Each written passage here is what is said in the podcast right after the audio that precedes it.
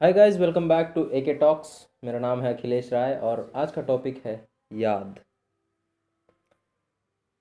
मैं अक्सर कहानियाँ सुनता हूँ किसी की। जैसे मैं आपको मेरा एग्जांपल देता हूँ, मैं नीलेश मिश्रा की कहानियाँ सुनता हूँ यूट्यूब पर। तो उनकी कहानियों में एक शहर होता है, जो कि किसी भी शहर से रिलेटेड नहीं होता है, किसी का नाम नहीं होता। उनकी कहानियों में होता है याद शहर।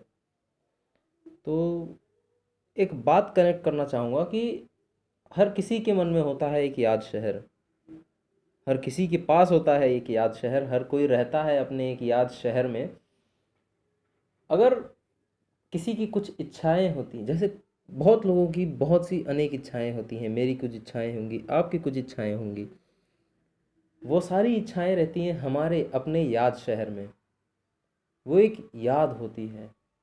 आप किसी को याद करते हैं, आप किसी से बहुत प्यार करते हैं, कोई आपके बहुत ही करीब है, आपके दिल में कोई घर कर गया है तो वो आपकी याद बन के रह जाता है। अगर कोई आपका बचपन का दोस्त है, लगभग आपसे पंद्रह बीस साल पहले आप की उनसे दोस्ती हुई थी, बहुत ही गहरी दोस्ती थी, बहुत ही अच्छे दोस्त थे, लेकिन आप अभी उनसे मिल नहीं पा रहे हैं, उनसे कनेक्टेड नहीं है, लेकिन उनकी यादें आपके साथ हैं। उनके साथ गुजारे हुए हर लम्हे, हर पल याद रहेंगे, क्योंकि वो एक अच्छा सा चित्र बना करके गए हैं आपके मन में।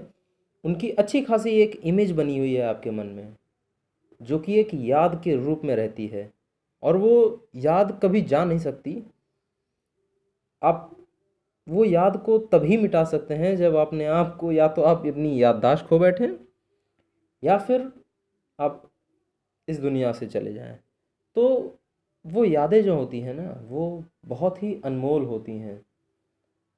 यादों के भी कई किस्में हैं। बताने चलेंगे तो फिर बहुत पूरा दिन बीत जाता है। लेकिन छोटी बहुत ये है कि थोड़ी बड़ी बात कि दो तरह की यादें होती हैं। एक, जो कि बुरी यादें होती हैं। जैसे कि आप बचपन में बातें करें, आपने अगर कभी अपने स्कूल की याद करें स्कूल की बातें याद करें स्कूल की मस्ती याद करें तो वो अच्छी यादें हैं। स्कूल के साथ स्कूल में दोस्तों के साथ मस्ती जो होती थी और जो टिफ़िन छीन करके एक दूसरे का खाना कैंटीन में वही मस्ती करना वही गाने गाना ज़ोरों ज़ोरों से टेबल के बे, बेंचेस बजाते थे जो एक एक गाना गाना जैसे मैं अपनी याद शेयर करूँ तो हम मेरे आ, मतलब बचपन में मैं फिफ्थ क्लास में हम लोग बहुत ही ज़्यादा मतलब आ, मैं मॉनिटर भी था तो पर फिर भी मैं थोड़ी बहुत मस्ती भी करता था। तो मेरा एक फेवरेट गाना है मेरे अंगने में तुम्हारा क्या काम है? अमिताभ बच्चन साहब का है। वो हम सबको इतना आ, मतलब प्यारा था वो हम सबको इतना अच्छा लगता था ना कि जब मैं गाने बैठता था तो हम सभी दोस्त लोग पाँच छः दोस्त लोग सब मिल करके बजाते थे और मतलब सभी लोग एक एक बेंच पकड़ लेते एक एक गाते और मैं बीच में बैठ करके गाता। तो वो जो एक अलग मज़ा है, वो एक याद बन के रह गया है। क्योंकि आप उस पल को वापस जी नहीं सकते, लेकिन आप उसको महसूस कर सकते हैं। आँखें बंद करेंगे तो आप उसको अगर सोचते हैं तो वो एक याद है, तभी आप सोच सकते हैं उसे। आपकी मेमोरी में, आपके दिमाग में वो स्टोर है और वो कभी निकल नहीं सकती है। वैसे ही एक बुरी आदत बुरी याद होती है तो जैसे कि आपने कभी मस्त उसी, वही सेम मस्ती करते समय टीचर अचानक से बीच में आ गई या क्लास में आ गई या फिर प्रिंसिपल आ गए। और उसने आपको एक कस के जड़ दिया।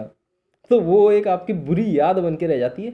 हालाँकि बुरी नहीं होती है, स्कूल की यादें तो सारी अच्छी होती हैं, लेकिन आपके मन में वो एक मलाल रह जाता है कि यार इस टीचर ने मुझे मारा है, इस टीचर ने मुझे मारा। वो आपको ज़िंदगी भर याद रहता है। अगर कभी कारणवश वो टीचर आपके सामने भी आ गया, आप भले से उससे हंस के बात कर लेंगे, खुश होकर बात कर लेंगे, लेकिन आपके मन में हमेशा ये रहेगा कि इसी टीचर ने एक दिन मुझे मारा था।